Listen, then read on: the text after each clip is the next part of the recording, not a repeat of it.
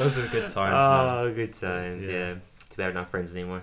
Yeah, it's a shame. Yeah. Should we get into the podcast? Let's jump into the podcast. Yeah. Although before we jump in, I want to do a public service announcement. I'm not going to jump in like my typical sexual jokes. I'm going to do a public service announcement. Right. If I tell you, have a good day or have a good evening or whatever when you're leaving, and you don't say anything back, let me just make it clear that what I just said is now revoked. Yeah. You know what I mean? In my opinion, it's bad luck. If you don't say it back, it's bad luck. It's like, it's like breaking a mirror. Totally. You're a bad person. Did you just ignore me and go straight on? Bad people. Chances are, if there's someone like that, they probably did have a bad evening. Yeah, hope so. Yeah. Before we get into it... Oh, yeah, sure. You have something. Arm on the left, arm on the right, eye on the left, eye on the right, nose in the middle, mouth in the middle. Dylan.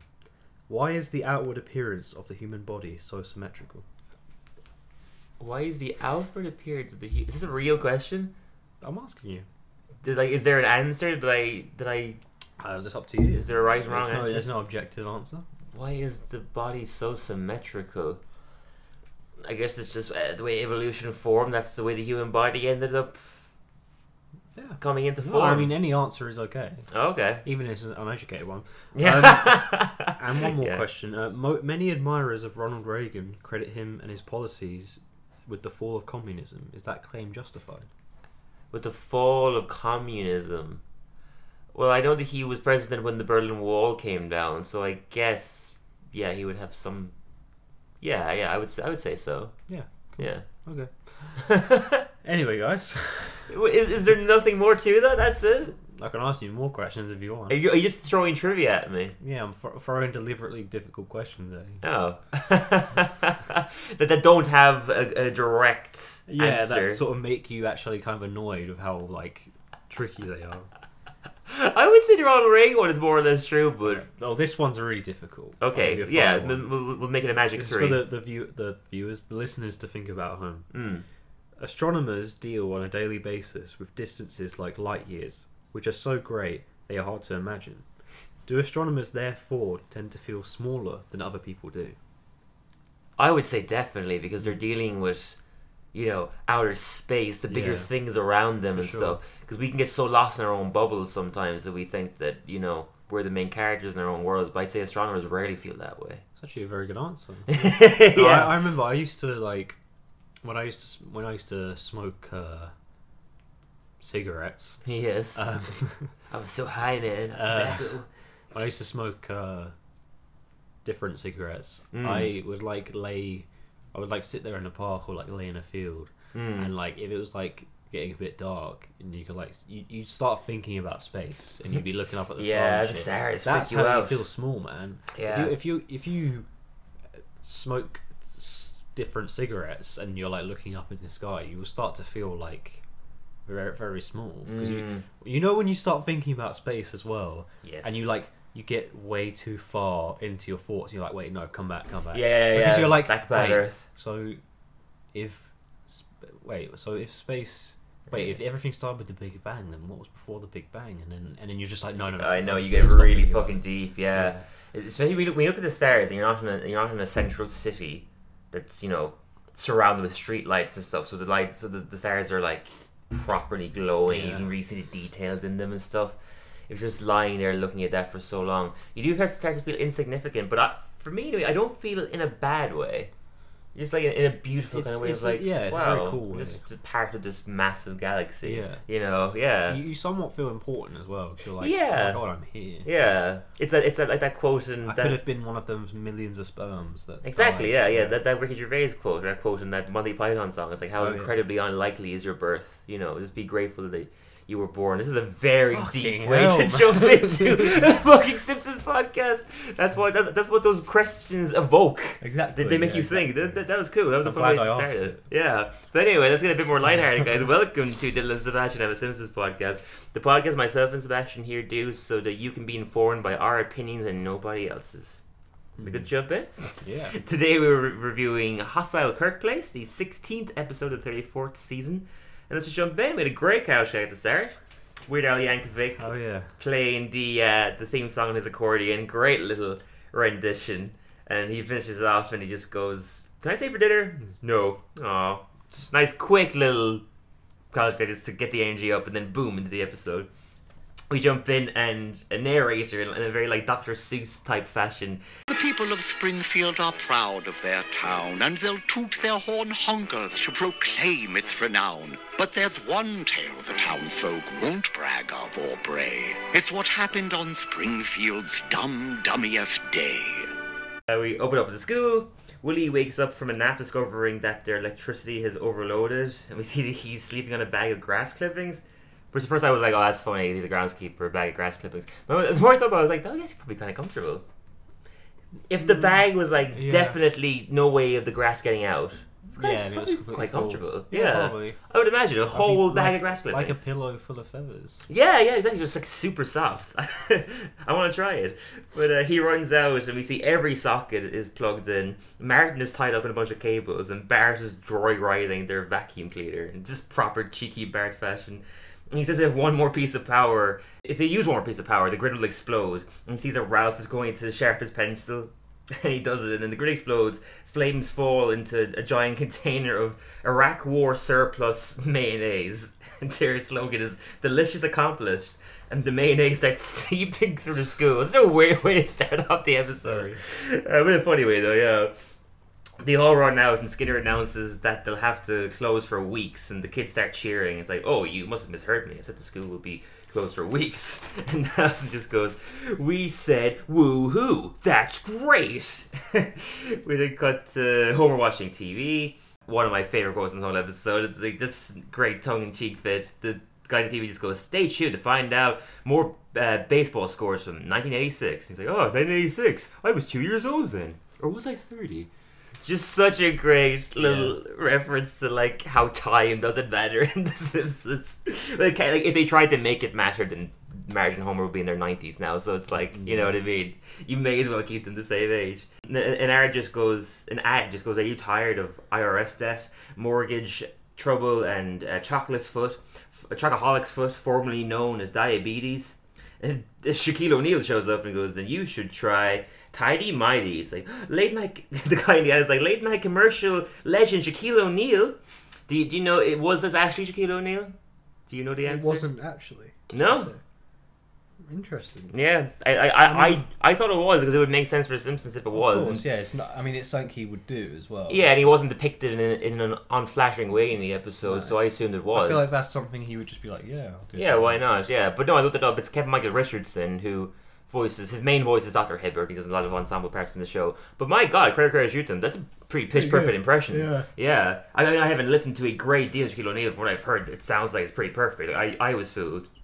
But he advertises the underwear being like they're strong and durable underwear, and operators are standing by, and it's a slam dunk. And Homer's like, oh, that's the best kind of dunk, and he goes to order it. And Marge warns him to make no more late night purchases from those commercials, reminding him that he previously bought unkeelable garden hoses, squatty potty. It's like, why would you need the world's brightest flashlight? It has the most luminescent.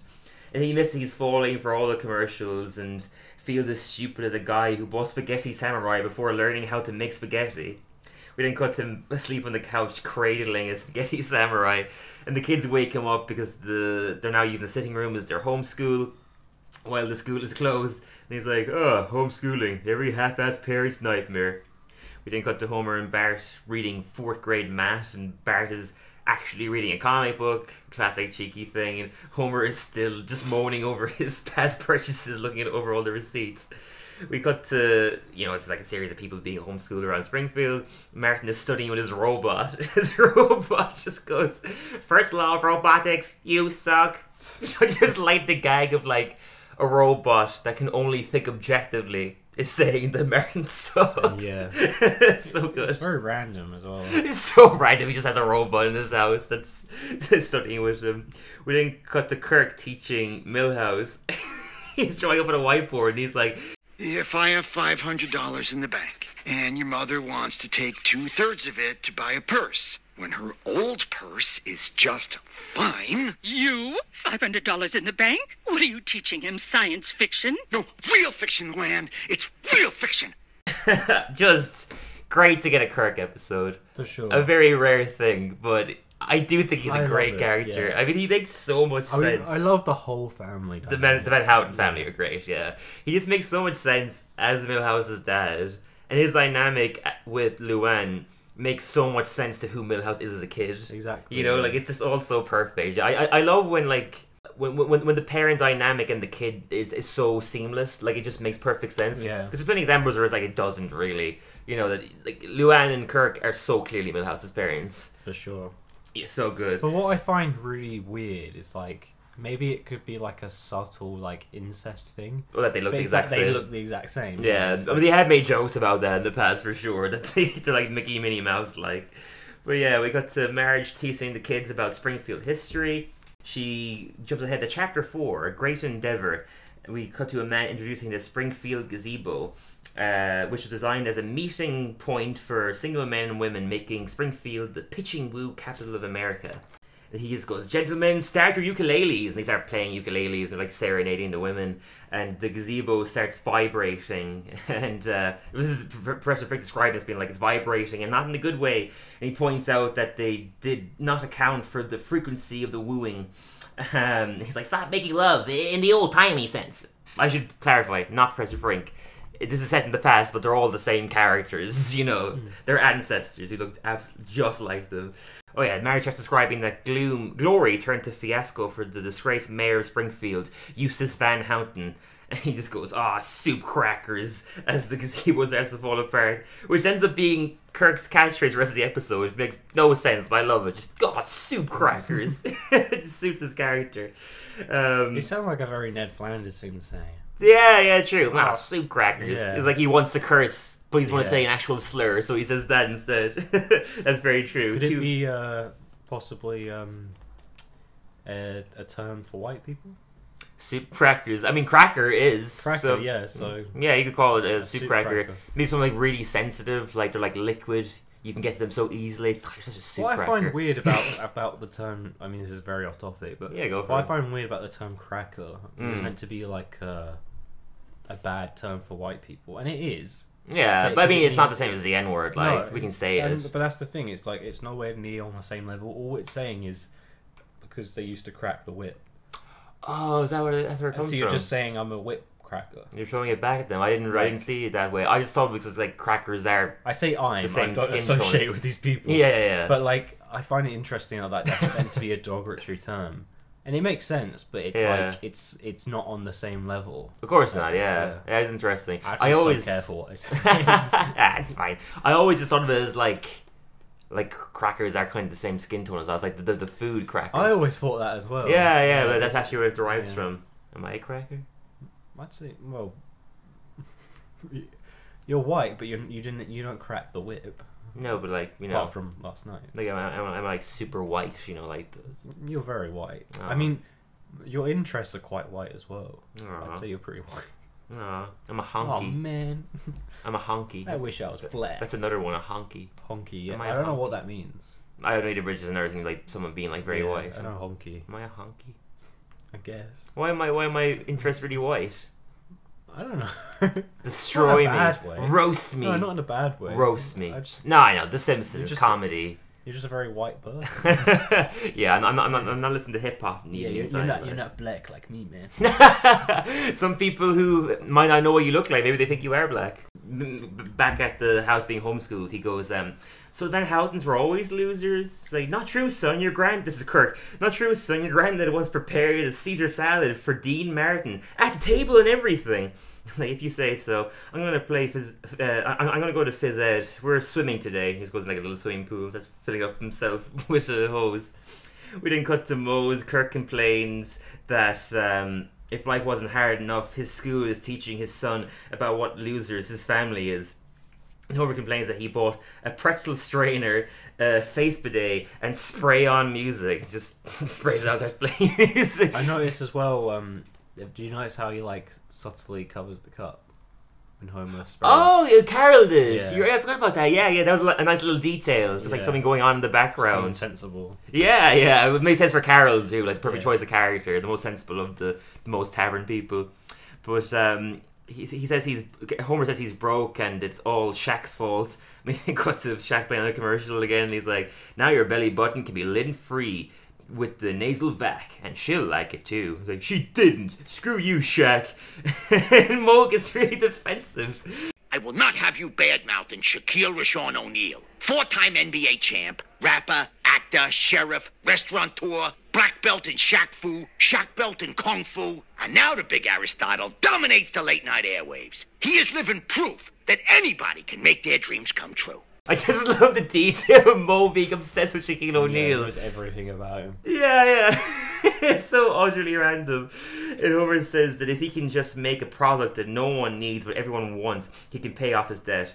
It is very interesting that Shaquille O'Neal was like actually known more for just being like an iconic person rather than his NBA career. Yeah, that's what he started off doing, and he obviously branched out in so many different areas. I mean, personally, for me, I'm always more inspired by somebody who, like, I guess like The Rock as well with the wrestling. Yeah, and then he has little companies now. Obviously, he's a huge movie star. I'm always more inspired by people who do a lot of things in different areas, rather than somebody who excels at one thing. I'm very inspired by plenty of people who only do one thing also, but someone who can challenges what people perceive them as. Yeah. I'm always inspired by. And it's very difficult because to like be in the NBA. I mean, Shaquille O'Neal is different because he was just built to. Oh yeah, born to be a basketball player. But so gigantic. It's interesting because most people in the NBA, you probably give up your whole life just to play basketball, and that's all you know. Yeah, very true. To actually go on from that and do other stuff afterwards when all you know is basketball, it's quite admirable. Yeah, super admirable. Yeah, super cool. He just challenged himself and wanted to do more things when he easily could have just kept making millions just playing basketball. I find that really admirable. But yeah, and then he lashes out, Moe lashes out at Kirk, being like, you big millhouse, stop whining if someone calls your family a loser, stick up for yourself. Yeah, I thought big millhouse was just great, like it's exactly who the character is. And he inspires Kirk, and he's like, yeah, I will. We then cut to the school assembly. Skinner announces the school will officially reopen. He's like, let the free childcare and intermittent learning begin.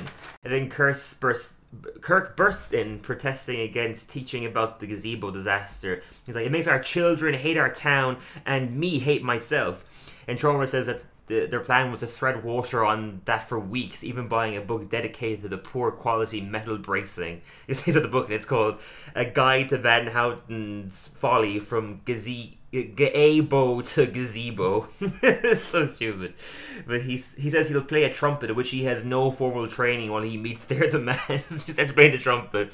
It's so good because there's nothing worse than the sound of someone playing an instrument they don't know how to play. Oh, yeah. It's on the money. Marge worries that this meeting could go out of hand, and Homer just goes, Marge, stop saying things. I'm trying to think of a great product to make. It's like, handgun underpants?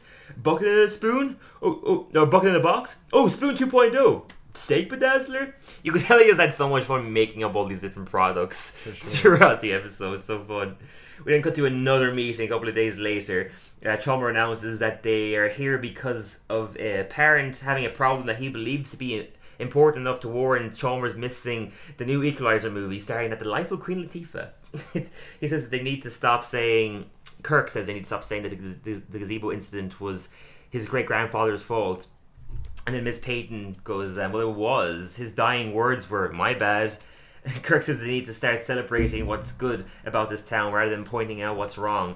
And the committee agrees with him. But then Martin's parents chime in, who have never had anything to do with the show. It was interesting they had like an important role this episode. Mm-hmm. They are such like...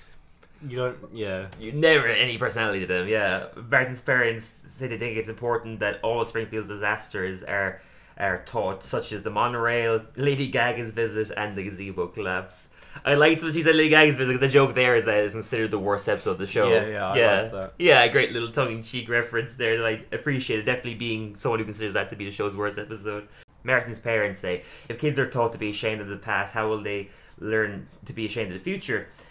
And Kirk holds up Milhouse and is like, look at my son. Do you think he needs to feel any worse about himself than he already does? You were doing this to him. They were in your wolf castle. Great little chiming, and just goes, I agree with the bored lady. Why does history have to be hurtful? Every book about World War II makes the Germans the bad guys. And Kirk goes, "Stop teaching fags!"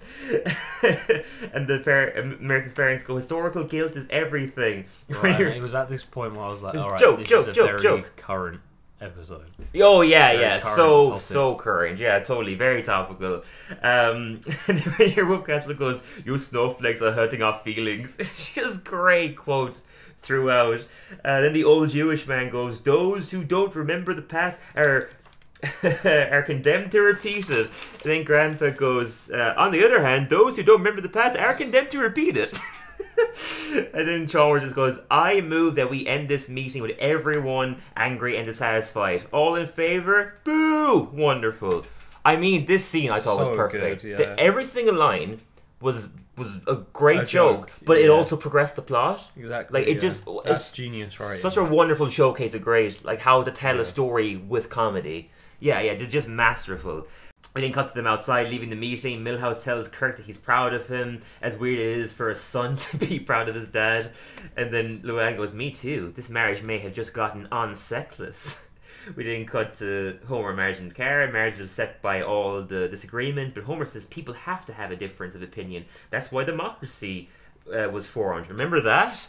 Which, again, funny joke, but true. We are kind of diverting a little bit away from what democracy is, where we allow people to have different opinions. We're kind of getting a little bit more, to put it lightly, a bit more of a communist attitude, like that we think people have the same opinions as us, you know? Yeah, it's like, obviously I don't feel that way, but a lot of people do. A lot of people, especially online, act like 100%, dictators. Like, and their opinions are fact, yeah, you know? It's like, which is harmful. Even if someone's opinion is like horrible and like racist and homophobic, blah, blah, yeah, blah, they're still entitled to their opinion. They are, yeah. That's like, not everything's sunshine and rainbows, and that's what democracy is. Everyone has their own right to thoughts and like opinions, yeah, and voting, and totally, you know, yeah. I mean, you can't really have a proper democracy without having to allow people to have their own opinions, even if they're ones you disagree with, because then you're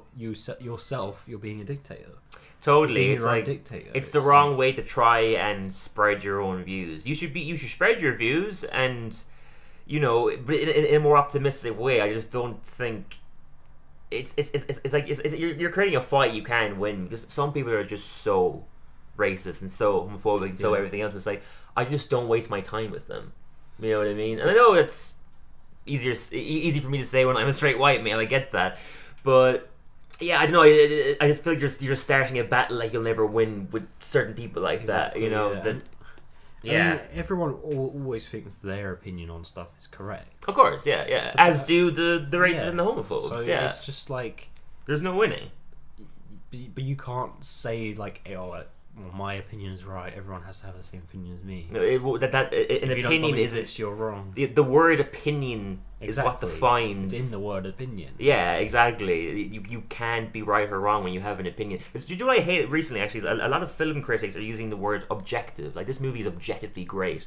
I think it's a very harmful way of using that word, because it's like, your opinion of a movie can't be objective. You know what I mean? Your opinion of anything creative can't be objective. It's always going to be your own subjective opinion. Saying a film is objectively good, yeah, is like you're basically saying, oh, well, it was made in this way, and that's the only way. Yeah, film's objectively good. Mm-hmm. So. Which is so harmful. But I also think it's they're using that word as a way for people to not be able to have a different opinion. Yeah, like to have an opinion that's different from yours. It's like, no, but I'm objectively right by saying this. Like, no. Yeah, I don't like the use of that word so much with film critics recently. But yeah, anyway, Homer sees Shaq on a billboard, and he's hallucinating this. He's telling Homer that all of his hostility could leave him very wealthy. He's like, think, Homer, what's one thing that every American has in common? It's like, they're furious all the time about everything. Exactly. I know what to do. We then cut to them back at home. He rushes the family into the sitting room. He's like, my thing is coming on. He's like, wait, what thing? Like, you know, the thing I never told you about. He cut to a commercial where he's announcing the light up shirt. And he's wearing a shirt that says, I hate history. And the way it was made was really funny, because it was like he shot one bit during the day and one bit during the night. And they're both set in the kitchen, so it's like clearly two very different times. I just love like the amateur filmmaking. It was so realistic that Homer made it. He says that it has many snappy slogans, all tailor-made for your recently acquired but deeply held views. One is never remember, another is the truth will make you sad, another is don't teach on me. And he says the fiber gives you more energy and pushes all the blood to your face so you'll never look not angry again. And Bart just goes, oh dad, way to push the rage box in the red hat crowd. And Lisa's like, I find it appalling. I was like, oh, we have a shirt for you too. And it's an ad for clearly like more woke, like liberal people. And it's like a stock photo of him like going through the woods, and he goes up to a deer, a fake deer that's just labeled nature. Oh, hi there. You caught me wearing my carbon neutral light up shirt with progressive slogans like, shame on us, I know best, and who farted? All the cows raised by the beef industry. That's despicable! Though that fart slogan makes a good point. You're pitting people against each other! Lisa, that's what the t-shirt industry has always done. Ever since I'm with Stupid. Now Daddy's just giving Stupid a chance to respond. Woo, they're responding! Tell me who you hate and I'll get it right out to you. We then cut to the very quick little clip of Kirk on Fox News. It just says, Kirk Van Houten, oppressed white man. It's like, I just want to say one thing to your millions and millions of viewers. I'm being silenced. Just, oh, fantastic. We then cut to, it's Christmas now, randomly, and it's Springfield Eggnog Days. It says, let's do it Noggy style. Amazing that they got away with that for, a family show rated 12 is like. Lisa says the Christmas spirit feels different this year. We see Hibbard's wearing a t-shirt that says, Happy Holidays, Jack, and Lovelord just goes, it's Merry Christmas, jackass. And Kirk and multiple parents start rioting, saying that they won't enjoy the holiday until they stop teaching about the gazebo. But then Mole Man goes, but people died, that's why I'm an orphan. Which was a good thing, because we actually saw in the flashback scene earlier in the gazebo, we saw two people that looked like Mole Man. Clearly his parents, yeah. So that was a nice throwback.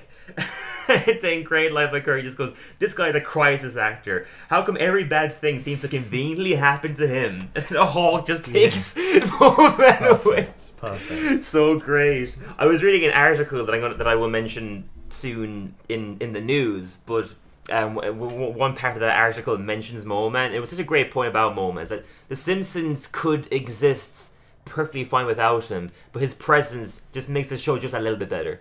And I totally agree with that. Yeah, completely. Just having this pathetic character who has no substance to him whatsoever, just all the bad things happen to him. He's one of my favorite characters. Really, yeah.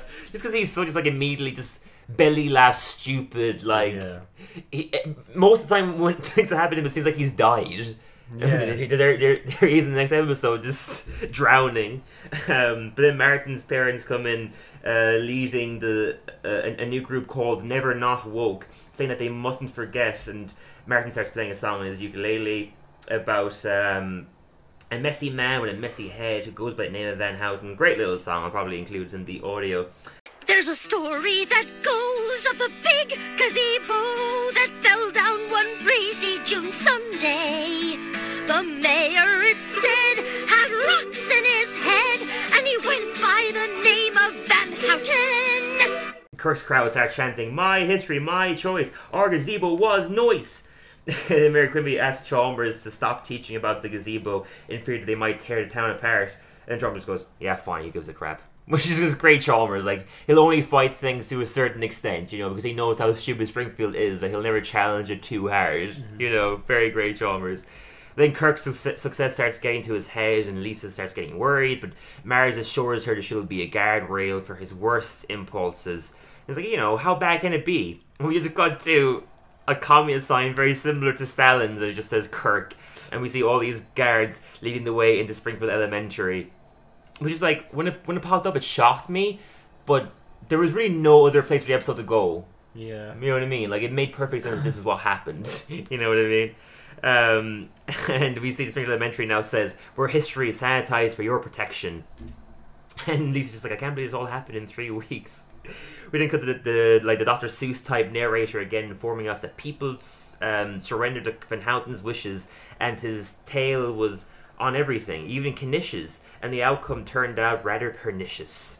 We then cut to Channel 6 News, and we see it's now sponsored by Homer's House of Copper, and their slogan is millions and millions pandered to. So basically Homer's t-shirt company blew up. And Kirk changes the name of the tire fire to the eternal flame of radiation and beauty. And we see they're burning multiple books, and Marge's like, you said you'd only burn half the books. So like, no way, this is our chance to turn eyesores into pride sores. We then cut to Marge and Homer at their new house. So I found weird, this was the second episode in a row where we see the family in a new house. Mm. You know, they got a new house here because of the success of Homer's t-shirts, and the one before it was because of Bartlett's. They had like a gorgeous house. Yeah. But Marge asks Homer for his help to save Springfield from Kirk's ruling. Marge goes, well, what good does it profit a man if he gains the world but loses his soul? And Homer goes, he gains the world? We didn't cut to City Hall. We see that Jebediah Springfield is now standing on a history professor rather than standing on a bear. Which I thought was just a nice little detail there. Luann says to Kurt, you know, you're looking especially non-repulsive today. And Kurt goes, with great power comes great, you gotta like me.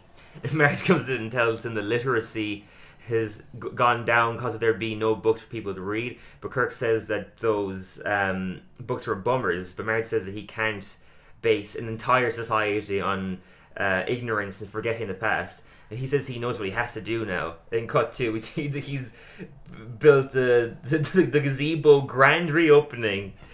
And Marge just goes, damn it! Wish again. Like, I didn't see that coming, but there was no place else the episode should have gone. It was perfect that he rebuilt the gazebo. Because it's literally the whole thing of, like, if you don't listen to history, it'll repeat itself. It's like them literally doing that. Mm-hmm. So cleverly done. Kirk says this gazebo is twice as big as the original, which never existed. And he declares that they won the war against history and the past never happened. And we see that all the copper in their t-shirts, in everyone's t-shirts, is creating an electrical field. Frink is explaining all of this. And Homer just goes, dumb it down for us. It's like, I just did. And Kirk just goes, oh, soup crackers. And the whole gazebo collapses.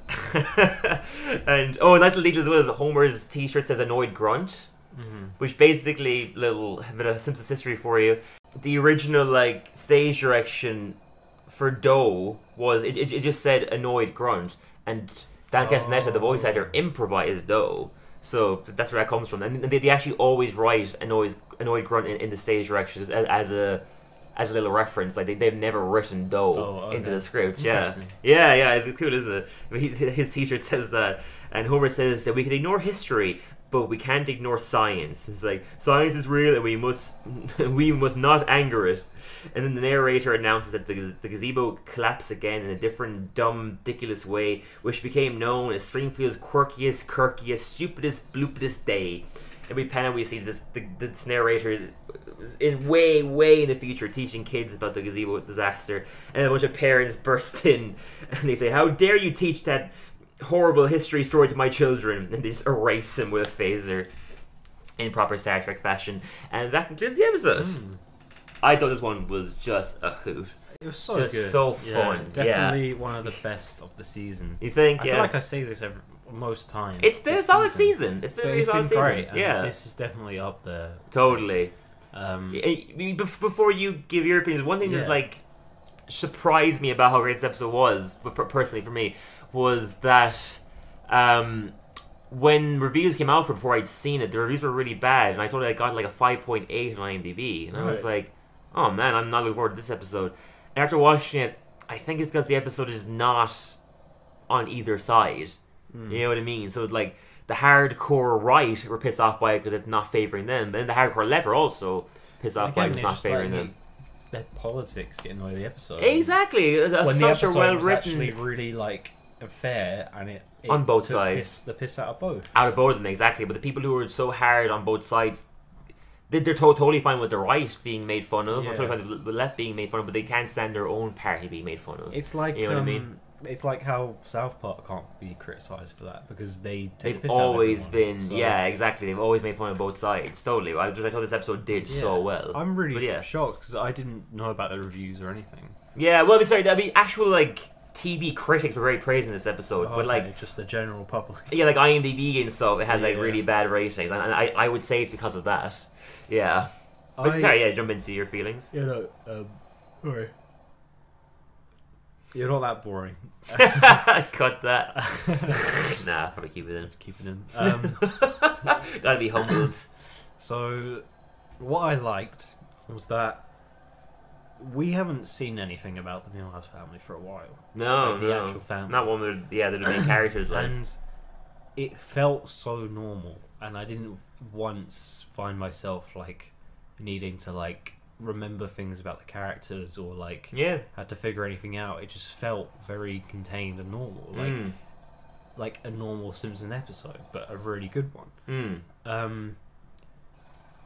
Just that the character building was great because we don't see him much, and like they just added more to his character. Kirk, Kirk, absolutely, it made so much sense to him. Exactly, and like every time you see his parents, it just further reminds you of like why Milhouse is the way he is. 100%. And there were so many great episodes. We were talking about a few of the scenes where like it's just joke after joke after joke. It felt like a very like classic Simpsons moment where it's just like constant gags throughout a whole scene that like build the story. Yes. And I just thought it was a very unique episode, and it's a character that we needed and wanted to know more about. Definitely. And it's a story that makes sense as well, like Milhouse having this family history of losers. It makes so much sense. If it was another character, it would have been like this great family history of like these champions, but of course with Milhouse they're all losers. They're consistently losers. And, it was great for that. 8. I gave it an 8 as well. Like what you mentioned, it's always a great commentary. We've been like having the same school recently. It's just been really solid episodes. It's always a great commentary. I said what would have made it been lacking in plot, it made up for in incredibly consistent gags. I said one of the funniest in the season for me personally. There were so many bits that made me laugh out loud. Even if I wasn't laughing out loud, I was just like, "Oh wow, that is a very clever, was well written gag." Like him being on Fox News, being like, "To your millions and millions of people, I am being silenced." Like little things like that, because people do behave like that. You know, it's just so accurate. Like so many great bits I remember, like that I will remember, like the joke about Homer's age, the Lady Gaga joke, the Shaquille O'Neal bits, all the references about like woke and conservative people. I just thought it was all hilarious. Rennie Wolfcastle's bit, so many funny bits throughout. I thought it utilized its ensemble so brilliantly. Like there was no better characters to put in these roles than the ones that they chose. Like Kirk was put into it perfectly. Marge was great. Moe's involvement, Homer's obviously, all perfect characters to choose. I thought the ending was perfect, just like exactly where the plot should have gone. Like, you know, Kirk turning this place into a communist nation and him building the gazebo at the end. I just thought there was no better way. There was no better place to take the episode than that. If they hadn't gone as far as that, it wouldn't have been as interesting. Completely, you know, because what they could have done would have made perfect sense is if he just took over the school. But it wouldn't have been as interesting. It was more interesting he took over all of Springfield. Exactly. You know, and it still somehow felt contained. And It did. Yeah, even though it went in like a dark, crazy area, it's still, like you said, it had that classic feel of like. Yeah. It had great jokes that progressed the plot, but it was still quite a simple plot. Like I didn't feel like too much was being thrown at me ever. Even though the more I think about talking to you now, there's such a complex message going on in this episode that's still an ongoing conversation. Mm-hmm. I thought they did a great job of it.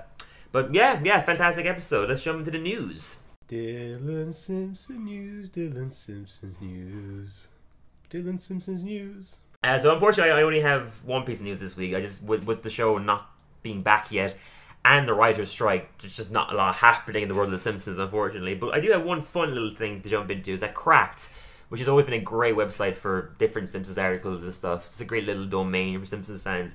They brought out a list of the top 100 Simpsons characters. Ooh. I'm not going to go through all 100. The fact that they have to make a top 100 just shows what a great ensemble of characters they have, exactly. I'm not going to go through all 100, but I'm going to mention the ones that are really interesting to me that popped up in the list, and then the top 10, which would be interesting.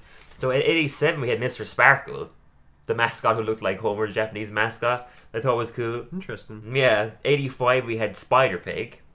79, Marvin Monroe, who is like not a fan favorite, one that they wrote out of the show because the writers and the voice actor hate him so much, so I thought it was interesting to see him in the list. 67's Shauna Chalmers' daughter, I just found her being very interesting because she's a character who's only popped up in recent seasons. But I do think she's a great character. 55, we had Lou and Eddie, which was interesting. I think Lou is a much more important character, and a character has way more depth to him than Eddie does. But I guess it makes sense to put them together. 49, Hugo Simpson, which is Bart's evil twin that won Treehouse of Horror. Wow. Yeah. That's crazy high. I know, right? Yeah, I thought it was incredibly high. But yeah, very interesting. But he's a great character, but we only see him once for like a 7-minute segment. You know, fascinating. 39, Herb Powell, Homer's brother. Nice. 36, Radioactive Man, which again I found interesting for him to be that high. Yeah, I haven't seen anything about Radioactive Man for a long time. No, his presence in the show isn't gigantic, but one I read this entire article, FYI. A point he did make is a reason why the character might be so high up on the list is more so because of a comic book that he brought out, that Matt Groening made, that like expands on like his character and his world way more than the show ever did. It was an interesting point. I'd like to read that comic book eventually. 35, Kang and Kodos, which I thought they were deserving of being that high, so it was interesting to see them there. Could have been higher. Yeah, yeah, possibly. I love Kang and Kodos. 33, Kirk Van Houten. I just thought of already mentioned because of this episode. Yeah, he is a great character. 31, Lenny and Carol. My argument, I think they should have been separate because like, they're such separate characters. Now they are. Definitely. Yeah, at this point, definitely. I would put Lenny higher personally, but I think they should have been higher, definitely. 29, again, I thought would have been higher, and I'm sure you'll agree with me. Chief Wiggum. Yeah, for sure. Like, top 20. Top 20 at least, yeah totally. 28, Itchy and Scratchy. I just don't know how Itchy and Scratchy can be above Chief Wiggum. No, I'd agree. Yeah, that caught me as well. I was like, they're great. Like, I put them high also, but not higher than Chief Wiggum. Chief Wiggum is such an important member of the Springfield Ensemble. He's so vital. Like, he makes so much sense as well as being the chief police officer of Springfield. Like, he's probably one of the big reasons why it's such a fucked up town, because he just can't handle crime properly. He's such a great character. But yeah, 25, Chalmers. Again, I feel like more so because of recent seasons is why he's that high. And I deserve that. He's a fantastic character. 22, Maggie. Which, yeah, probably about right. She's not a top tier Simpson, but she's great. Yeah. You know, yeah, she has to be somewhere. 20, Santa's Little Helper. 19, this might shock you, Frank Grimes. Wow. Yeah. But you know what? He's a great character. I'm not even... Me neither, no. That's just how great he is. Of the episode is, and yeah, exactly. And like, what an important member of the town he is, even though we only see him once, is because he's such a great commentary of how ridiculous Homer is as a character. 18, Milhouse. About right. Huh? Yeah, one thing I have to mention, what they mentioned about Milhouse in that article, I had never known either of these details, and both of them just make so much tragic sense to Milhouse as a character. Is his first appearance was not actually on The Simpsons. It was on a Butterfinger commercial. Really? Yeah, in the 90s, they had some sponsorship deal with The Simpsons where Bart did like all these Butterfinger commercials. Oh, so they'd already made, like, Milhouse was already a character, but... It just happened that the commercial aired first. The commercial came out before... Interesting. He was ever in the show. That's hilarious. It's just, like, it makes sense to his character for some reason that he was in the commercial before he was ever in the show. And also, the design for Milhouse was originally done for a cartoon, a kid's cartoon that Matt Groening was going to make that never came into fruition. So he ended up just like recycling that design for Simpsons. I could see that happening, like Milhouse being like a... Kids. Yeah, that design makes sense. It also kind of explains that he looks quite different to the rest of Springfield does. Yeah, he does. You know what I mean? Like his big nose and his blue eyebrows. The rest of them don't have eyebrows. I won't look for it now, but in this episode, there was like a background character in Springfield. This like woman. She looked like... Well, I've had to pause it. Because she looked like a Bob's Burgers character. Oh, really? And it was like... Really didn't look like looked more like a Bob's Burgers character with that like really long round nose and like everything. It was like a really sausage nose. Weird, yeah. Point it out to me. That's fascinating. 17 with Grandpa. Fair. Yeah, totally. 15 Lionel Hutz, which again, I think totally deserving, fantastic character. It just shows how great he is that they retired the character. They retired the character after season 9, and what an impression he left in the show that he made this high. 14 Hank Scorpio. Again, one episode, but great character. I'm not complaining. 13, controversial one, Apu. But deserving, because he's a fantastic character. Yeah. Like, it's interesting how high, like, the one-time characters are on this, because I think it's interesting to put them in there because, like, Frank Grimes left such a legacy. Totally. Yeah. Well, I don't know if you can really. I think there should be like a separate list for one time. Yeah, maybe. But when it's 100 characters, yeah, you know, there's kind of room for all of them. But yeah, surprising that a lot of them made it this high. 12 Smithers. Okay. But yeah, again, fair. 11 Sideshow Bob. Yeah, fair. Absolutely. Fair. And I'll give you the whole top 10. So 10 Troy McClure. Absolutely deserving. Yeah. Love him so much. 9 Mo. I would have thought a little bit higher, but yeah. Mo for me is top 5. Top 5 easily, yeah. 8 Principal Skinner. Probably top 5. For me, top 5. I mean, for me, top 3. 7 Mr. Burns. Again, I would have, obviously for you, number 1. For me, number 1. Yeah, yeah. So still, would have thought higher. Yeah. Also would have thought a little bit higher for this. Number 6, Marge. It's fair. Yeah, no, I wasn't surprised. I just was a bit like, oh, wow, okay. She's only not even in the top 5, okay. 5, Krusty. Yeah, okay. Yeah, yeah, totally. Yeah, great character. Top 10. Yeah. 4, Ned Flanders.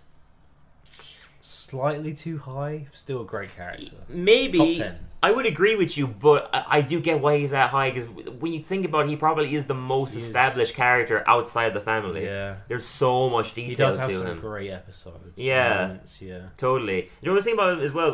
One thing that makes Flanders interesting is his character. I like leaving this as a surprise. I don't want to see the list. You don't want to see the top 3? I'm trying to not look at it. Sure. No, just because it's there, I might try it. Oh, sorry, yeah. Surprise. Have you seen it yet? No. No. Okay, good. But my point, what makes Flanders interesting as a character is that every character outside of the family, we know them because of their relationship with some family member. Like, we know Milhouse through Bart, we know Moe through Homer. Whereas Ned is just their neighbor, so he's not really, like, directly involved with any of them. You know what I mean? I guess we know him because of Homer's shenanigans. But yeah, but he also has a relationship with marriage. Yeah, he has a relationship with all 4 of them, but, like, he's not directly connected with any of them. Usually, episodes with Ned are from his perspective. Yeah. It's not like Ned and Homer or Ned and Bart. It's just Ned and his own. That's true, yeah. That's like how important the character he is, yeah. So I would guess the top 3. Obviously we know who it is, but I have a prediction. Yes. That Homer is not going to be number 1. Don't say anything. I won't. I have a feeling that's just something they would do. Mm. So top 3, I mean, we haven't had Bart. So I think Bart's going to be number 2. Mm-hmm. I think Homer's going to be number 3. Mm. And I reckon they've put Lisa number 1. Okay. Which I don't agree with, but I think that's what they've done. Okay. Yeah. So, number 3 was Bart. Okay. Yeah, number 3 was Bart. Don't tell me I put Lisa number 1. Number 2 was Lisa. Oh, okay. And then number 1 was Homer Simpson. Yeah, it could, like, at least they were sensible. 100%. With it being Homer. Honestly, I agree with that top 3. Those are my 3 favorite characters in that order. I prefer Lisa to Bart. Really? Yeah. Yeah, I do. Yeah, as I've gotten older. I'm glad they weren't like, no, let's be different and not put Homer number 1. Homer has to be number 1. He belongs number 1, yeah. And their points for why he was number 1 is so perfect. Is they said, Homer manages to be The Simpsons' most complex character while also being the funniest. So true. Yeah, making him nearly every viewer's favourite. Homer is a paradox in that he is the best dad, son, husband, neighbour and friend that anyone could have, but he's also the worst. Mm-hmm. That paradox is pretty relatable. His faults are our faults. It's like, you couldn't. Yeah, isn't it just on the money? Like, yeah, that's why. I mean, he's my favorite character of all time. He's a complete paradox. Because, yeah, he's just like the worst type of person, but the best type of person. Yeah, exactly. Yeah, yeah. He really is just a mastered character. Yeah, that's why you can do so much with him. Somehow such an idiot. Exactly, yeah. I mean, the thing you said about him being a paradox is why you can do so much with Homer. Like, you can do an episode where he's like working with a charity voluntarily because he's such a good person. But you could also do an episode where he, you know, takes over Springfield because he there's a bad side to him too, you know, like you can do so much with him because he's such a, I think the fact that he's an idiot is a part of that as well. Like Homer just goes along with everything because he doesn't think, he just does, you know. It's the joy of his character. I'd be very interested to did Cracked do anything on South Park? Probably. I'm sure they've done so many different shows. I'd like to see like a top 20 South Park characters. Yeah, I'm sure they have. Because I feel like Eric Cartman would have to be number 1. Yeah, oh, definitely. For me, anyway, yeah. I'm pretty sure, actually, when I was reading this article, a suggestion for a South Park episode popped up. I think it was, like, top 20 underrated South Park episodes. Oh, okay. So they must have done a couple of South Park articles. Yeah, I mean, these guys are just, like, it's just, like, a nerd channel, basically. Yeah, I've been on the web. I remember the website. Yeah, Cracked is great. The website still looks very, like, 2000s. Yeah, but I kind of like it. Yeah, it's charming, true. Yeah. It makes me feel like I'm back in that era. Yeah, totally. It's like they purposely haven't updated it, you know. It has that charm to it, for sure. I don't know how to describe this, but the Cracked website feels like a CEX. Yeah, no, I absolutely know what you mean. It's retro, I guess. Yeah, it's retro, and Yeah, it kind of makes you feel like you're like in your teens again, almost. I wonder what the interview for to get a job at CX is like. It's like, I would say it's pissy. Do you have coloured hair? Yes. Do you smell and have acne? Yeah. Okay. Do you act like 8 years younger than you actually are? Yeah. Are you going to act like every person that comes in is a massive inconvenience? That's great, so true. That's so true. Especially when you have games to give away, they look so annoyed by you. I'm like, I thought this is what you guys did. This is your job. Yeah, fucking hell. Hey, will you buy my old PSP? And they're like, yeah, £5. £5, fuck off. Literally, and they sell it for like 50. Exactly. I used to live in South London, and where I lived, there was a CEX very near. Yeah. Every time I went in, there would be like a very dangerous looking. It was always someone different. Yeah. There was always just dangerous looking people in there with their hoods up. Oh dear. And CEX people were like buying, like, phones, controllers, or consoles off them, and you just know that like all they've done is just steal a console or a PS, like all this old stuff, yeah, and then just quickly get a bit of cash for it. Really, like, it's kind of easy because it's so untraceable as well. It's just like, I know, yeah. How it's do you just trace all they that? Have to do is because if they it's so long-winded if they have to sell it online. Yeah, it can totally be traced, but like they literally what to do is steal something, go into CX, and CX will buy it. Yeah, well they'll probably go home and reset it. Yeah, and then sell it. Yeah, it's really interesting, tragic. Yeah, Seb's classics. So I wanted to stay. I was wondering, was that intentional? Usually I go like for something that's not like the episode we watched. But this time I was like, no, because we haven't had Milhouse or his dad or his family in such a long time. Yeah. I was like, I want to do something similar. So I was looking up Milhouse episodes, and I found one that I really remember because it used to play a lot on Channel 4. Oh, really? And I think this was the era when I was a kid. Like, season 15 was like... Those are the episodes that were playing at the time because they were slightly new. Yeah. What was season 15 be? I guess 2006 maybe. So yeah, that makes sense. It makes sense. No, sorry. No, season 15 would have been like, because they're always a year behind. So like 2004 or 2005. Yeah. And that's sort of peak era I was watching on Channel 4. Yeah, totally. And it's called Milhouse Doesn't Live Here Anymore. And it's a great episode. And I remember, honestly, seeing this episode a few times. So many moments hit me where I was like, oh, I remember this. Yeah. And it's basically about Milhouse developing a bit of an attitude. Yes. His mum and his dad sort of divorce. It's not very clear. But his mum gets a job. At this period of the show, they would have... See, I'm the fan. Yeah, I know shit. They would have separated, but they hadn't actually officially divorced. Okay. Yeah. His mum gets a job in Capital City. Yeah. And Milhouse moves there. Yeah. And it's about Bart being very, very broken about it. Yeah, I really feel for him. He's trying to, like... He has to make new friends. Ralph ends up coming over, and then it's such a good moment. Great. It cuts to like a scene where Ralph counts to 20. He opens his eyes, and Bart's there, and he's like, "Oh, I found you." Yeah. And Bart's like, "We're playing checkers," and he's like, "I don't like." What was it? What was it again? I don't like you. Something, mum. I don't like you, new mommy. Yeah. He just runs away. and that speaks to how low Bart stooped in this episode that not even Ralph wanted to be his friend. Yeah, the most needy person in the show. I love when he rings the doorbell and Lisa's like, "Please don't tell me it's Ralph." It's not Ralph. Opens the door and it's Ralph. Yeah. It's so good. And I mean, my favorite thing about this episode is Homer's side plot. I was gonna ask how you felt about that side plot, because I would imagine this side plot being one of like people's kind of examples of like a jerk ass Homer, but I think it's so fun. It's so good, man, because he's such a dick for it. Yeah. But Homer, and the one scene I always remember because it really stuck with me from when I was a kid for some reason. Yeah. Is when he first goes into Moe's, and three of them cheers. Yeah. And then the beer goes Homer up in the air. All the beer goes up in the air, and Homer downs all their beers in one. Like, oh, I don't know why.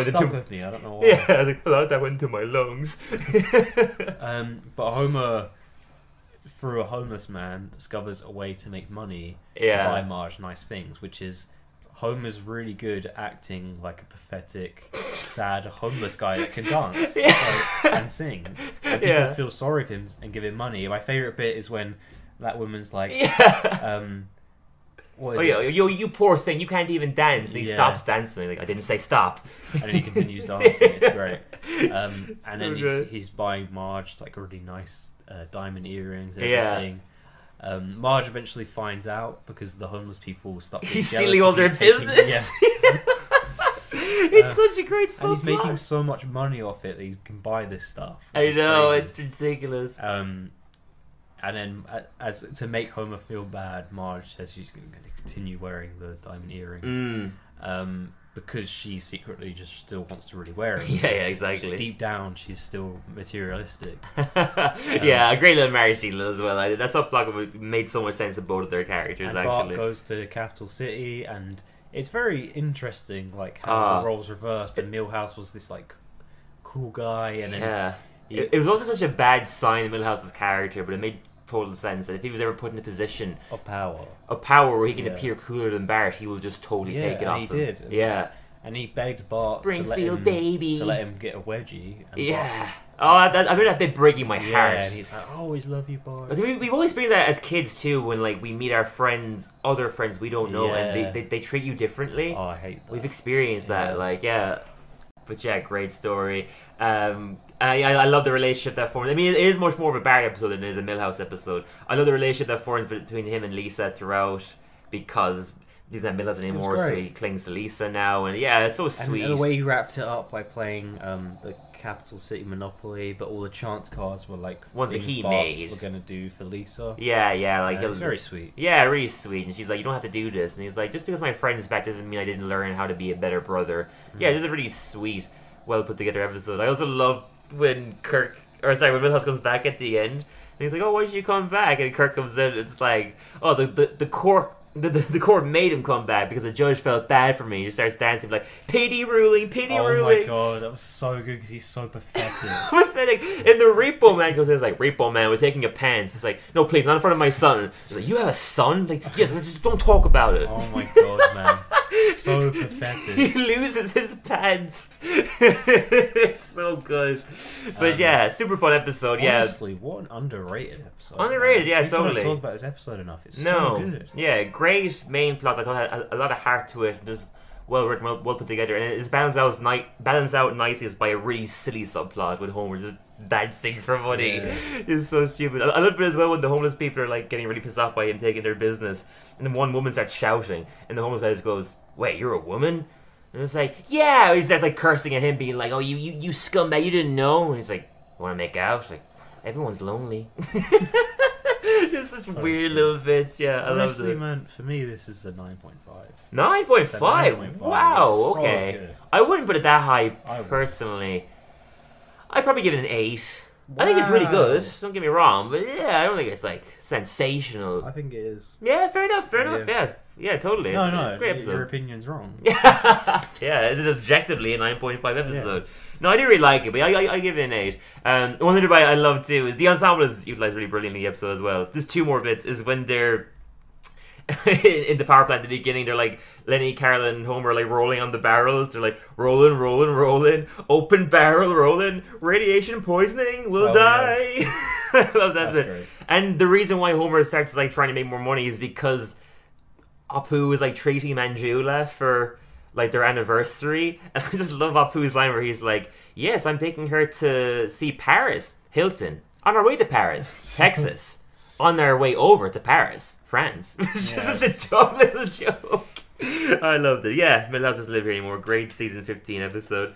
Now let's go over to who wrote this episode. Ooh. For people who don't know the segment yet, this is a segment I do where I pay tribute in honor of the writer's strike to a writer on this episode. So for... Did you see Adam Sandler and Ben Stiller? Yeah, they were protesting with him. Yeah, that was super cool. Yeah, I loved how Ben Stiller was wearing like a really nice suit, and Adam Sandler was in his classic like basketball shirt and jeans, or not jeans, shorts. It's so good. But yes, Ben Stiller's like completely grey. It's crazy. Yeah, but like kind of a similar Fox. Like it suits him. Yeah, it really suits him. He's another great example actually of somebody who's totally turned his career around, like in a way like that really inspires me, because he was like totally typecast, not in a bad way, because he was so great at it, as being like, you know, the awkward lead in like romantic comedies. But now he's totally turned around, like he's just like a brilliant writer and director now. I mean, that I haven't seen yet, but that show Severance on Apple TV is meant to be great. He had that show as well for HBO called Escape from Coney with Benicio del Toro and that guy who played the Riddler, I can't remember, Paul Dano. You know, he's totally like, he used to be a lead in comedies, now he's directing dramas. Man. You know, it's the complete opposite, and he's excelled at both. I'll never get over, obviously, the first ever episode of Extras. Oh, he's so good in that scene about Dodgeball. Yeah. Oh, such a great bit. Bit where that kid like trips and laughs. It's so good. He's like, what if I held a gun to your mommy's head? He doesn't get no credit for how good he is at playing assholes. Yeah. He's great at that too. Like in Dodgeball, Happy Gilmore, absolutely himself in Extras. Extras is so good that they just like they managed to convince all these celebrities to have such self-aware characters about totally themselves. But also like playing such like imagine telling people. Ben Stiller like, oh, by the way, your character's gonna be obsessed with Dodgeball, like you're not really over Dodgeball, he's gonna do a monologue about how great Dodgeball is, and you're gonna tell the great Patrick Stewart like to play a character where he's basically like just rinsing himself. Yeah, exactly. Totally boasting about himself. Absolutely. Such an amazing show. But yeah, anyway, this episode was written by Michael Price. I'm sure it'll be no surprise to you from how greatly written the show is that he's been writing for the show for a very long time. He's written the show since 2003. As I recall, he's also written on The PJs, which was Eddie Murphy's claymation series from the 90s. And I didn't know this, he co-created F is for Family with Bill Burr. Wow. Yeah, never knew that. I thought Bill Burr made that show on his own, but it makes sense that somebody who worked on The Simpsons created a different family show with Bill Burr. It made sense that he got somebody who's obviously such a huge staple to a different animated sitcom to help him make that show. You know, have you seen F is for Family? I haven't. I haven't either. I want to check it out. I'm sure I'd like it. I mean, I want to watch it anyway because of Bill Burr. Now that I know that a Mayor Simpsons writer also worked on F is for Family, it makes me want to watch it even more now. Yeah, I think it's cool looking at it is that he made F is for Family but never left The Simpsons while making that show. Like he was doing two shows in tandem. That's cool. That's just a hard worker. Like but my top three personal favorite episodes he's written is I went for number 3, How the Test Was Won, a great episode in season 20 where Principal Skinner takes like the worst kids in the school on a field trip because these big exams are coming out. He doesn't want them to participate in the exams, and just like the way that his relationship develops throughout with like all the brattiest kids in the school, which was basically like Bart, Ralph and the bullies, the way their relationship develops is done really nicely, and Otto is used well in the episode also. Number 2, I went for My Mother the Carjacker, which is the second episode where Homer's mom comes back, and as you know I just always love the episodes with that expand on Homer's relationship with his mom. It always breaks my heart, and that this episode's a solid example. That's in season 15. And number 1, I went for Fats Corraldo, season 28. Again, it's a great Homer episode about this hot dog stand that he used to always go to as a kid, which was like the last memory he had with his mother. Again, an episode with his mom. The hot dog cart is being shut down. He basically starts protesting, trying to get the hot dog cart to open back up. It becomes like this beautiful metaphor about how obsessed we are with nostalgia and like things that connect us to a more innocent time of our lives. And just solid, wonderful Homer episode as well. Yeah, very well written episode. Just a great, great writer, yeah. And he also has a consultant credit on The Simpsons movie, naturally. So yeah, solid writer. Let's jump on to the questions. We have 3 this week. Nice. Yeah. 1 Simpsons question and 2 not. So which one? Well, I'll start with the Simpsons question, yeah. My buddy Sean McGurl, who's a great actor, director friend of mine from Cork City, asked, actually great question, favourite and least favourite Treehouse of Horror? I mean, my least favourite, straight up, was the one... Not this season, but before. The last season. Yeah, for sure. Yeah, definitely. My favourite one... Just so disappointing, yeah. My favourite one is actually probably... Are we talking the whole episode or segment? I actually assumed he meant segments, but we can do both. Segment...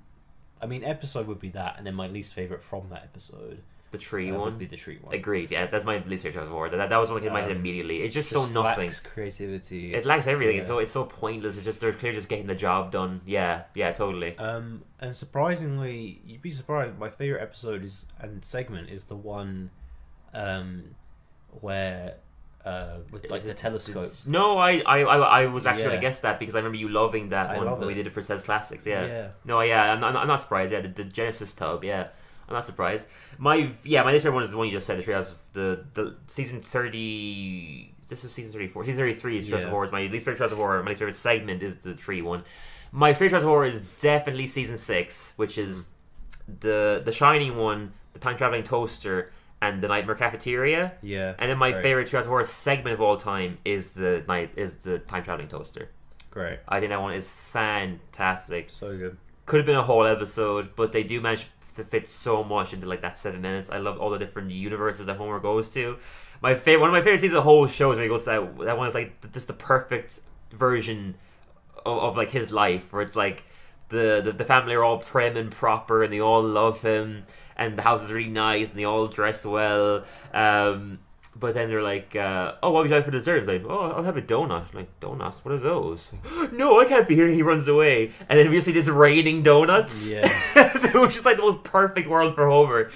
And he escaped it. Yeah, that episode is easily, I mean, hands down. And a lot of people would agree that's the best Treehouse of Horror. Season 6, just fantastic. Yeah. Great question. Thank you, Sean. Then our other two questions is... It was a good question, actually. Yeah, great one. Yeah, one makes you think. Our next question comes from Ollie Miller, who usually asks great questions. This week he didn't. He just goes, "What year is it?" I don't have a witty response to this. It's just a dumb question. What year is it? All I'll say is, why, Ollie, it's Christmas, sir. Now let's jump into our final question from our biggest supporter, Sebastian Sanger. Oh, yeah. Who goes, who's winning, Zuckerberg or Musk? Yeah, I mean... You just wanted to talk about this. Yeah, I thought it was a funny question. I was like, actually, do you know what? It'd be interesting to talk about current news and the economic state of the world. Like, we talk about politics. Right, so I just think it's hilarious. Like, it just feels surreal that this is happening. I know, yeah. It feels like we're in a simulation. It does. Mark Zuckerberg and Elon Musk are having a boxing match. And you can watch it on X or Twitter if you want. Oh wait, sorry, they're actually boxing each other. They're having a boxing match. I didn't know that. Yeah. Holy shit. Isn't that just surreal? No, I didn't know that. I can't believe it's happening. Fucking hell, no. When is it, you know? Very soon. Fuck, I need to watch that. It's going to be on X. Oh, I'm / Twitter. I will be watching that. Fucking hell. It's going to be on Twitter? For free, X. Oh, fuck it. It's called X now, right. Yeah. I see, I'm very not in the loop. I didn't even know that. You haven't been on X for a while, have you? No, I'm not. I'm never on Twitter anymore, no.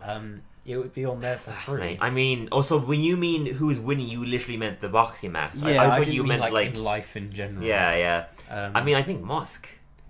I think so as well. Mark Zuckerberg's a tiny, skinny man. You should see him recently. Oh really? Has he been getting fit? Bulked up. Oh right, never mind. I still think I can't imagine being bulked.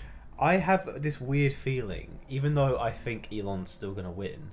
Yeah. I have this weird feeling that Mark Zuckerberg will, because Mark Zuckerberg's like bulked up and everything, and I feel like Elon Musk is like, oh, whatever, he's a little rat, I'm gonna win. Right. I'm just doing a few weights here and there. Right. Whereas Mark Zuckerberg's like clearly taking it really seriously, and you should see they're having like beef online. Yeah. Like it's crazy. Like it's one of those things like, you know, slow and steady wins the race. Like Musk is just assuming that he's gonna win. Like Musk is the, you know, the tortoise and the hare. Like Musk is the tortoise, assuming he's going to win. Yeah. Whereas.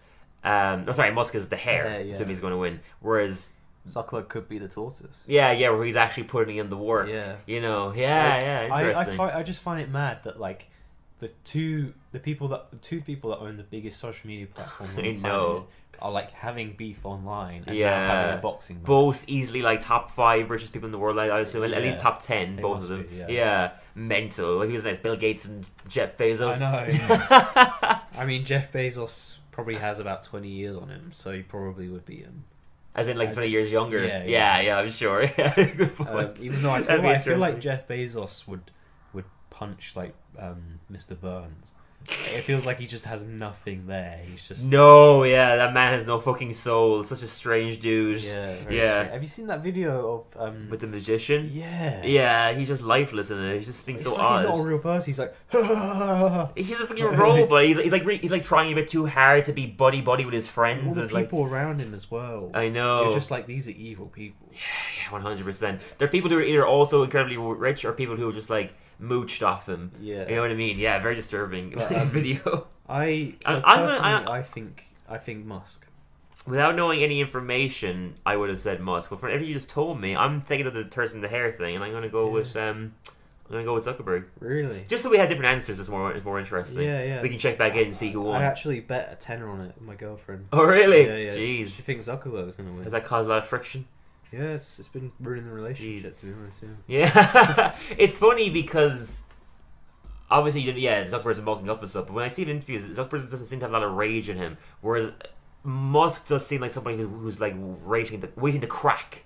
You know what I mean? I do feel like Musk... Like when you see him on Rogan and stuff, he seems like there's I feel something... like he can fight. Yeah. And he's from South Africa. True. But he seems like he's ready to snap. You know what I mean? Like he's so controlled, but he looks like he just needs someone to push him over the edge and he will just start shouting. Zuckerberg, he can bulk up as much as he wants. I feel like he's never had a fight. No, whereas maybe Musk has. Yeah, that's a good point. Yeah. I'm still gonna go with Zuckerberg just so we have different answers, just so it's more interesting that way. I think. I wonder when the fight is, because maybe by the next podcast it might be able to talk about it. We're just becoming a generic podcast. I know. Yeah, it's either talk about The Simpsons or talking about current politics. It's fun to talk about different things. Mark Zuckerberg, when will it happen? The fight. August 26th. Oh, it's a cage fight. Wow. Okay, so we probably have we'll do a few podcasts before this one, so we can keep updated on the situation maybe. Yeah. August 26th. We'll keep you guys updated. Yeah. Well, talk about it. But yeah, I can't wait to watch this. Yeah, man. That's gonna be fascinating. Oh, they should play it at a pub or something. Oh, I'm sure there'll be something in London. Surely as I'm playing it. Oh, I'm definitely hitting this up. But anyway, let's jump into the recommendation of the week.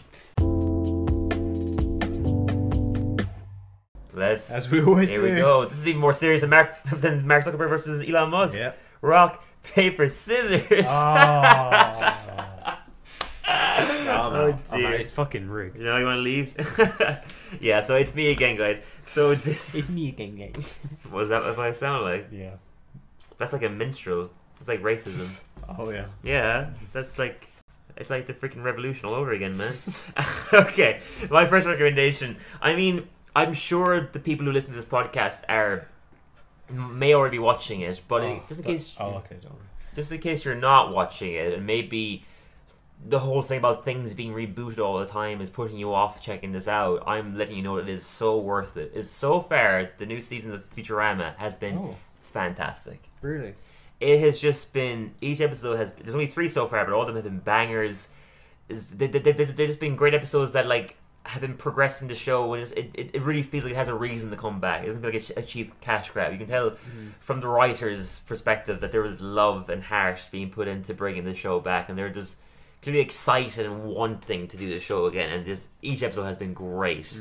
Yeah, I know. I feel like a kid again. I just feel excited to like have a new episode of Futurama to be looking forward to every week. You know, because the show has been over for 10 years now. The last season was 2013, so yeah, it just feels like getting your childhood back a little bit, having Futurama to look forward to again.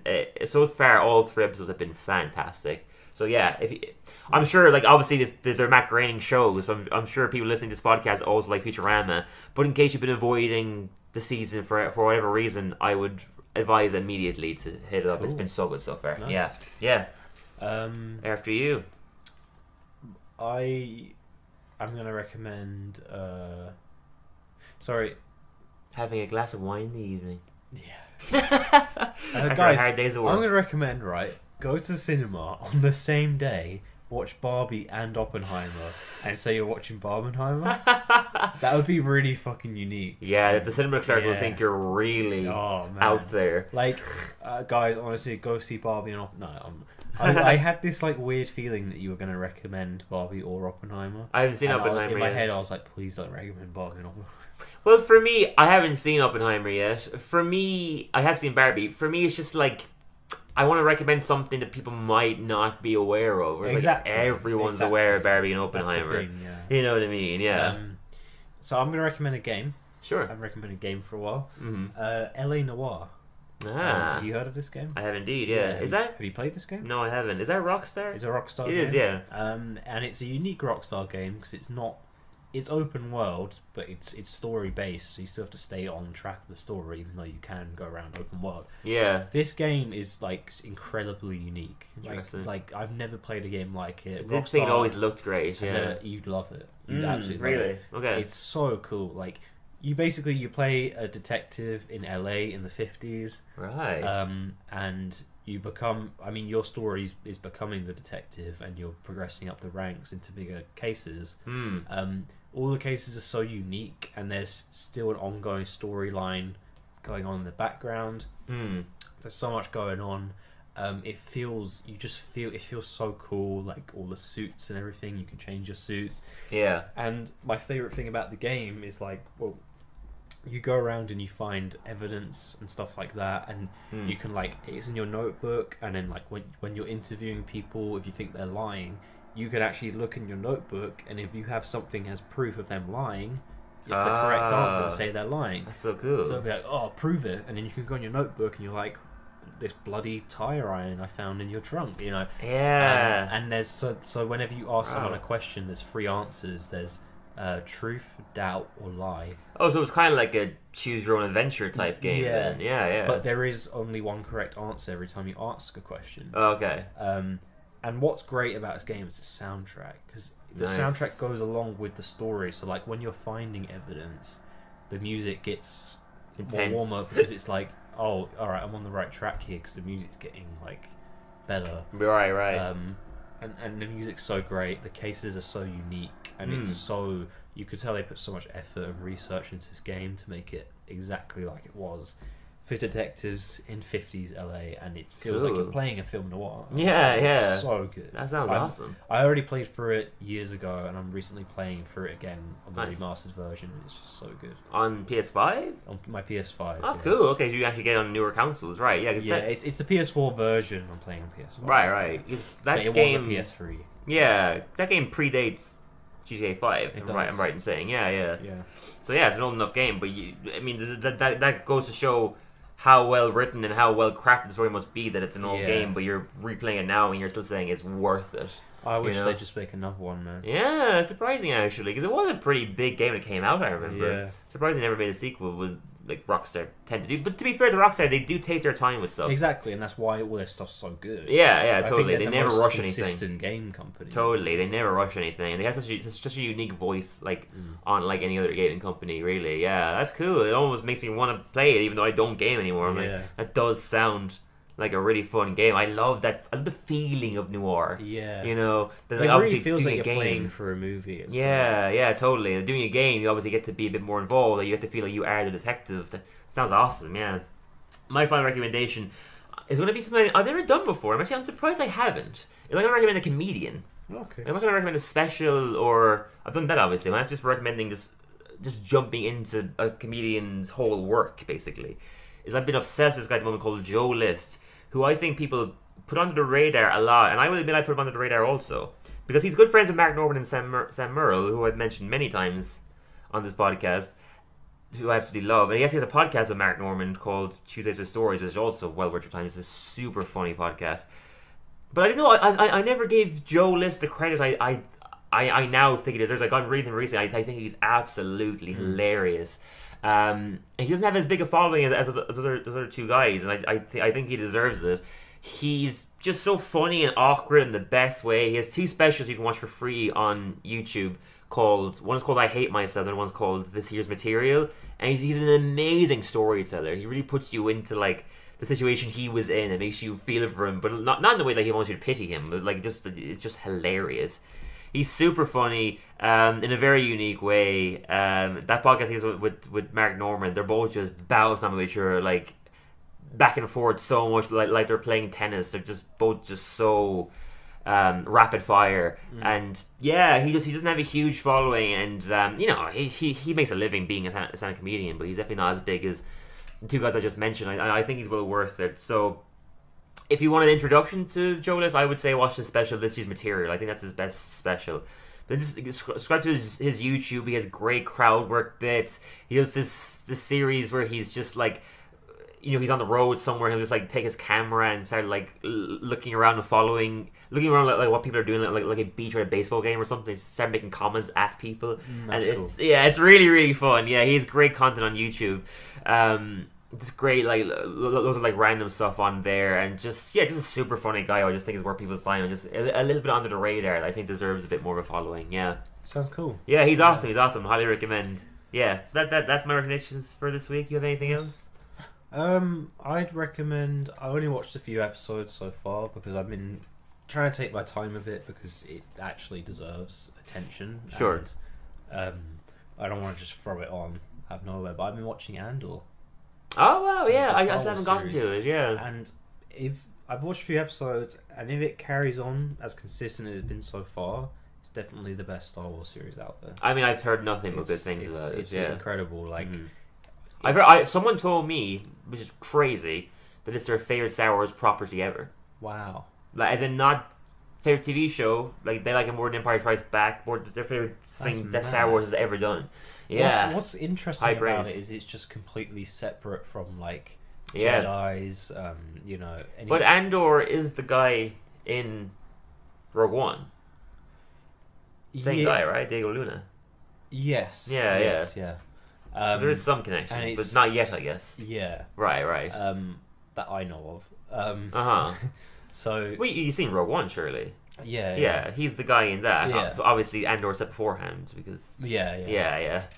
I don't know why I'm being careful. It came out in 2016. He dies in Rogue One. Yeah, but no, it's just incredible how it's it feels most of the actors in this show are British. Yeah. And it feels British. And right. It's very gritty. Maybe the very dark guy behind it. Yeah, you know? Yeah. I don't know, but maybe it feels like sort of like a British drama. Oh right, interesting. Like, and it's very gritty, and what I love about all the new Star Wars series is that they're bringing back practical effects so much more. They're like, making a conscious effort, even with the characters that are completely like, you know, like. Old school Jabba the Hutt before they CGI'd him. They're bringing that kind of characters back, and even though you look at these characters, you can tell someone's got a mask on their head. It's part of that Star Wars charm. I love it, and they totally know that, and that's what I like. Yeah, totally. And what makes a difference for me when watching it is that you know the actor had something to interact with. Yeah. Rather than just like a tennis ball and they CGI Yoda later. Yeah. You know what I mean? Yeah. Like watching Yoda interact with Luke in. Empire Strikes Back is more effective. Definitely. Because he's actually there as a puppet rather than watching Yoda in the prequels where he's just CGI talking to Anakin Skywalker. For me, I'm way more into the practical effects can look shitty, and I'll prefer it way more than like really crisp, perfect CGI. You know what I mean? But it's like you can tell that they're wearing stuff, but you're like, no, it's cool. Fine. Yeah, no, it's part of. I like that kind of real. Yeah, that like guerrilla sci-fi kind of vibe. I much prefer to like this pristine, perfect. And I think they know now that that's going to age better than it will CGI. It does. Because now we look back at this early 2000s stuff, we're like, oh. Yeah, what's that place? Like the CGI and like Spy Kids and stuff, which I remember loving as a kid. Being like, this is unreal. Whereas, like, you see it now and it's bad CGI. I was watching some of Phantom Menace the other night. Oh really? Like even that, it just doesn't look right. Yeah, sure, because it was 1998 or something like that. It was that CGI. So you know we've come such a long way since then. So it's just always going to date itself. Like even the Marvel movies that came out now that have good CGI, in 20 years' time probably won't look good in comparison to what we have now. So. Yeah. Yeah, if you have real life puppets and practical effects, it's just always going to age better. Exactly. Yeah. Totally. Very, very true. Like you were saying, now we look back at Empire Strikes Back, the interactions with Yoda just feel more real. Yeah, because you know, the actual puppeteer, Frank Oz, was there voicing Yoda, talking to Luke, whereas in the prequels, I imagine the actor wasn't even there. Yeah. He just did his voiceover later, and Hayden Christensen was probably talking to a tennis ball. Yeah. You know what I mean? It makes a big difference. It really does. Those small things just make... what's the word? It gives the projects more prosperity. You know, they last longer. Small things can make a difference, guys. Exactly. I definitely feel that. Isn't that a quote from Spider-Man 3? Is it? Isn't that what Stan Lee says to Tobey Maguire? Oh, yeah. Well, that's an interesting quote to end it on. Why not? Guys, thank you, as always, for listening. And as I always say, and I really truly mean this, I want to have your babies. Oh God. Let's hook up. Let's do it. Let's make me the world's first pregnant man. I can be like Arnold Schwarzenegger and Junior. Another recommendation. And yeah, anything you'd like to say before we wrap it up? I'm sick of this guy. Oh, I hate my life.